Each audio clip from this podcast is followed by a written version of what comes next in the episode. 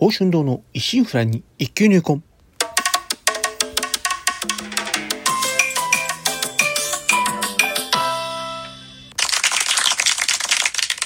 おはようございます。宝春堂です。今回配信142回目となります。日曜朝元気に過ごしておりますか？当番にお越しいただきありがとうございます。こうしてラジオトークでお話しできるというのも何かのご縁ということもあり、少し皆様大切なお時間をお借りしております。当番組の内容でございますが、私自身鍼灸師ということで、巷では針をキュって聞いたことあるけど、実態をかからない。なかなか認知も上がらず、マイナーから抜け出せない。この鍼灸という世界を少しでも知ってもらえるよう、微力ながらもお役に立てればという番組です。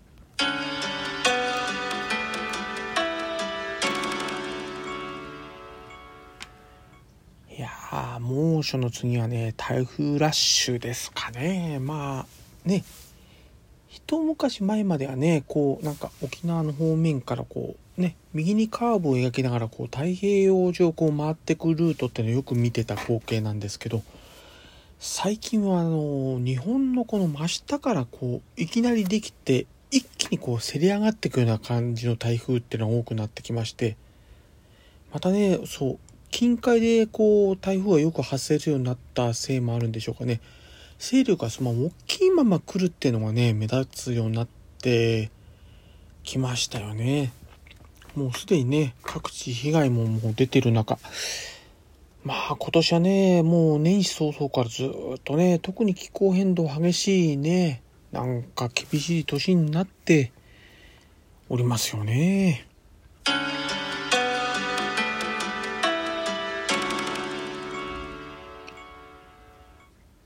夏の思い出。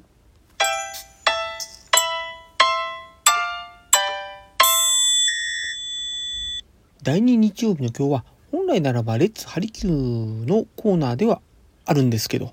あ、先週ですね早めに掛け休暇いただいたこともありまして、えー、その間のねお話をこうちょっと話していこうかなと思っております。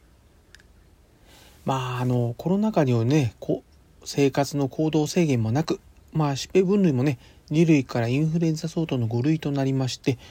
またねあの猛暑酷暑もね手伝ってでしょうかね。この頃は随分マスク人口も随分と減りまして。まあコロナ禍以前にね近い生活を行えるようになってきたこうね初めての夏ということで。うん。まあ花火大会などまあ各所ねイベントも大盛況。まあというよりですねどうしてここまで人が集まったのか。というぐらいねどこもね観客差過去最多人数を更新のようなまあものすごいようなにぎわいだったようでありますね。まあそうした中ね私も、えー、先週夏季休暇いただきまして、えー、まずねまあ1泊2日でありますがかなり久しぶりに、えー、妻と2人宿泊旅行へと行ってきました。まあ行ってきた先はですねあのそういう賑やかなところではなくてですねまあ、人里から遠く離れた。もう人がほとんどない閑散とした。山と森に囲まれたといいますか。ほぼ山と森の。日本一人口の少ない町。町名ですね。なんとか町っていう中で一番人口少ない。もう1,000人切ってるような町なんですけど。山梨県の早川町へと早川町というとこに行ってきました。まあ、そこのですねえー、西山温泉という、まあ、世界最古の宿としてギネス認定された、えー、慶雲館という旅館にお世話になりました。まあ売りはですねやはりこう源泉かけ流しのお風呂ですね。それにまあ旅館の下を流れる早川という川なんですけどのダイナミックなこう川の音。そして、えー、空もね追い尽くような木々に囲まれた小高い山々がねこうバッとこう旅館の前にせり立つような感じで。本当にマイナスイオン全開なとこですよね。まあとにかく現地に行くにはですね、えー、まあ夏休みですからやっぱ渋滞っていうのが一番嫌なんでまあいつもね出発早いんですけどね今回もまた気合い入れまして朝3時起きに、えー、車でですね4時にはね家を出発しましたんですね。全くあの渋滞には巻き込まれなかったんですけどあの逆に早すぎてですね途中休憩するポイントとしてねいろいろ要所要所考えてたんですけど特に道の駅でポイント考えてたんですけど、えー、全てあの中のショップとかがねあの開業時間前でして、まあ、トイレ休暇できたんですけどね。でそういうように感じで早め早めに行動してて、えー、途中ですねちょっと観光スポットってことで、えー、羽衣白糸の滝、えー、その先にね小滝ってとこあるんですけどね本当にここ大丈夫かなってくらいすっごい狭い道で時折ちょっとね軽くこう崖崩れみたいになってたんですけどねなんか必死こいてこう車で降りてってなんとか見たんですけどやっぱ、うん、行った分だけ人もいなかったですけどうんなんかいい滝でしたね。まあそこをもう見た後ですね。えー、県運河のちょっと先にですね七田の里って時ところがありまして、えー、まあ、そこ行ってこうまあ博物館みたいなちょっとちっちゃなね地元紹介みたいなあってそこでね、うん、焼き畑の歴史とかあとなんか富士山とかいろいろな山々の写真を撮って写真家の人のね写真館とかもあったんで見学したりとかですね。まあそこでメインでちょっと、うん、あの考えてたね。あのジビエ。あのの鹿を扱ったね鹿シチューっていうのがありましてそれをねまあ舌包みしていったってことは流れがあったんですけどですね。いかんせんこうまあそれでもね早く着きすぎたためにまだもう少しね時間をちょっと持て余したっていうのはありましたけど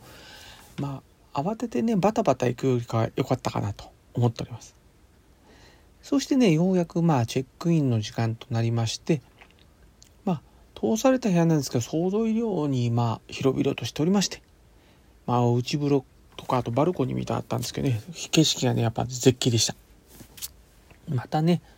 ここの売りでもあります。一つですね。部屋にはねこう蛇口があるんですよ。で蛇口をひねると飲み放題の温泉水が引かれておりましてまあいくらでもコップがあったら飲めるんですけど、まあ、こまめにね本当に水を飲むかのように温泉水を飲み飲んでましたねその間は。で早速ですね、まあ、部屋の内風呂へ入る前ですね、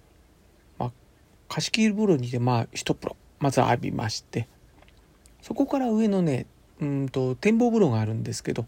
そこも堪能してまあ堪能してる間雨がちょちょうど降ってきた中で雨の中をこうお風呂っていうのもなかなかおつだったんですけど。でそこから帰ってきてからまあメインの内風呂で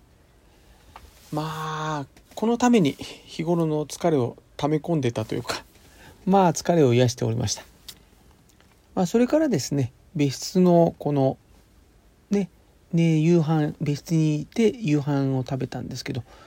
なかなかねあの地元ならではの食材も多用して本当に満足でした。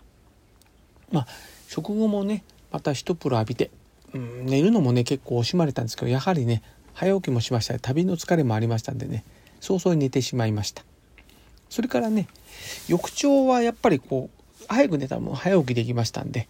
朝もやの山並みを見ながらこうダイナミックなね早から流れる音をね BGM に置きがけにこう内風呂を満喫しておりました。そしてまあ朝食もね旅館ならではのおもてなしでありまして、まあ、結局ねギリギリまでお風呂をまた何回も堪能して本当にねいい旅行でありました。天気はね心配されたんですけどねおかげさまで晴れ間の時間も結構多くてですね移動中は雨降らずに済みましてちょうどチェックインぐらいでざっと雨が降りましてねその後も断続的な雨は降ってたんですけどね。まあそのおかげでしょうかね。早朝がねなんと20度。気温20度と久々にひんやりとした心地よい朝でありまして、まあ、帰りもね天気は両方家に着いてまあ物をね家にしまってこう車を駐車場に入れて家に入った戻った直後にザッと雨が降りまして、まあ、本当にねあの移動中天気に本当に恵まれました。そうしたね楽しい旅行も終わりまして残りの日はですねどうしても片付けておきたい仕事がありまして日中はね結構そのために時間を費やしておりました。まあ実はねあの開業以来14年余りのデータで一つ項目を増やして作業ありまして普段時間が取れないこともありひたすらねパソコン入力作業を繰り返しておりました。うん結局ね時間 3, 3日要して、えー、時間にして丸1日24時間ぐらい使ったくらいになりましたかね。相当まあきつい作業だったんですけどおそらくやらなければ多分今後ね年内追いつかなかったと思いますのでやっといてね。まあ良かったです。ただそのおかげでねまあ帳簿とか整理とか後回しになってまあこれはね普段の休診日で頑張れねばというところで。まあとはいえね他には大学の先輩と、まあ、定期的な飲み会もできましたし食べたかった和菓子屋のかき氷も堪能できましたしなんとかね休みの期間にやりたいことは大体できましたんで、えー、かなり濃密な休みになったと思いますこれでねまあいいリフレッシュもできましたんでこれからね今年後半頑張っていかねばというところでありますといった夏の思い出でありました。えー、今週の診療スケジュールのお知らせです。今週は通常通りの診療時間となっております。えー、またご予約につきまして、えー、土日とも、平日ともにね、現在予約を集中取り、えー、当日予約は取りづらい状況となっております。皆様へご迷惑をおかけいたしまして、本当に申し訳ございません。もしね、あらかじめお気持ちが決まりでしたら、お早めにお電話もしくは LINE 公式アカウントよりご予約をお願いいたします。では、今週はこの辺ということで、今後も週1回のペース、日曜朝8時配信という形でお送りいたします。お相手は少し忙しすぎやしませんか？柔らかな時間をあなたにの報春動画をお送りしました。お聴きいただきありがとうございました。このご時世です。どうぞご無理をなさらずお体をおいといください。皆様にとりましても明るく楽しく元気よく過ごせる一週間となりますように。ではまた日曜日朝8時にお会いしましょう。